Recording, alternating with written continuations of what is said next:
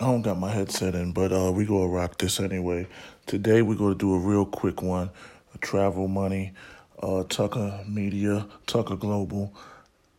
Today we're gonna talk about your business, and the name of this podcast is "Your Business Is Your Business." It's nobody else's business.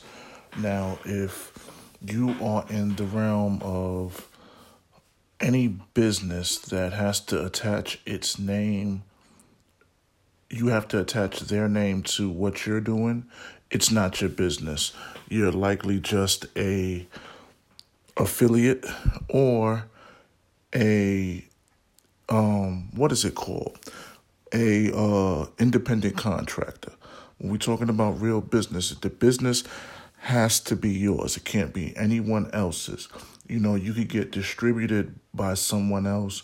You can be fronted by someone else, but as long as someone else's brand is attached to your name, your brand name, someone else's brand is attached to your brand name, it is not your business. It has to be 100% yours. You have to be able to say, okay, look, I want to make the rules. I want to post this.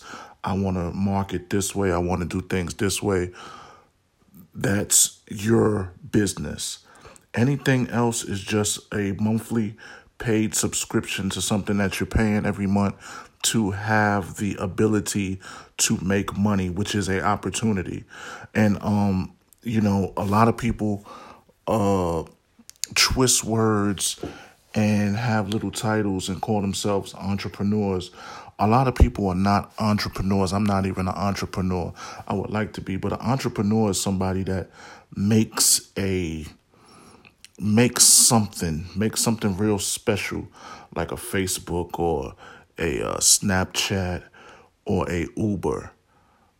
The entrepreneur is not the person that works for Uber or drives for Uber or is a web developer on Snapchat that's independently contracted. That is not a entrepreneur. It has to, you know, we have to bring truth to these words because a lot of the young cats and the millennials, they are taking these words, remixing them, making up, down, down, up, left, right, and right, left, and black and blue, and blue is black, this, that, and the third. So we have to make a clear definition of these words. But back to your business. If you are signed up to something, it's not your business. I don't care if you got a LLC, you went down to the courthouse or you went on one of the websites and got you a LLC registered.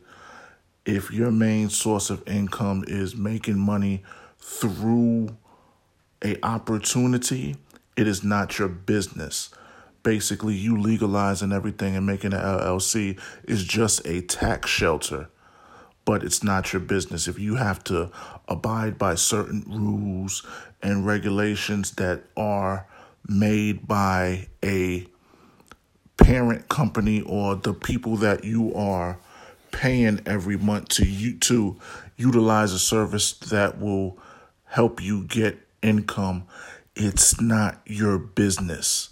When you say, "Oh, these are my business associates," y'all not bringing nothing to the table. Y'all are not breaking bread. Y'all are not. Y'all don't have contracts. Y'all are not putting big deals together.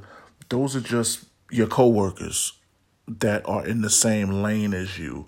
You're really not. Those are not really your your business associates because you have no business. You have a opportunity that you are using to make money. It's just like me saying that um I work at a job and they make me lead the lead technician for a project and as me being the lead, I get to work with eight people that are under me, a underline.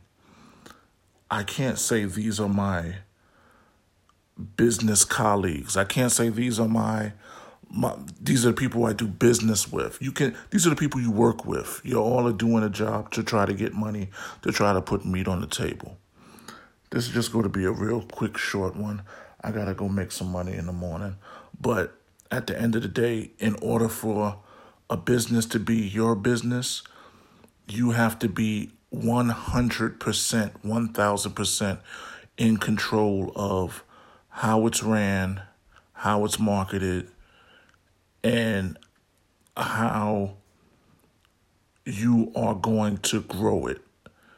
The growth can't come from someone else's green light to say that, yeah, you can do this, or we have to look this over to see if if it's within the parameters of the parent company that you are signed up with. I'm out. Peace.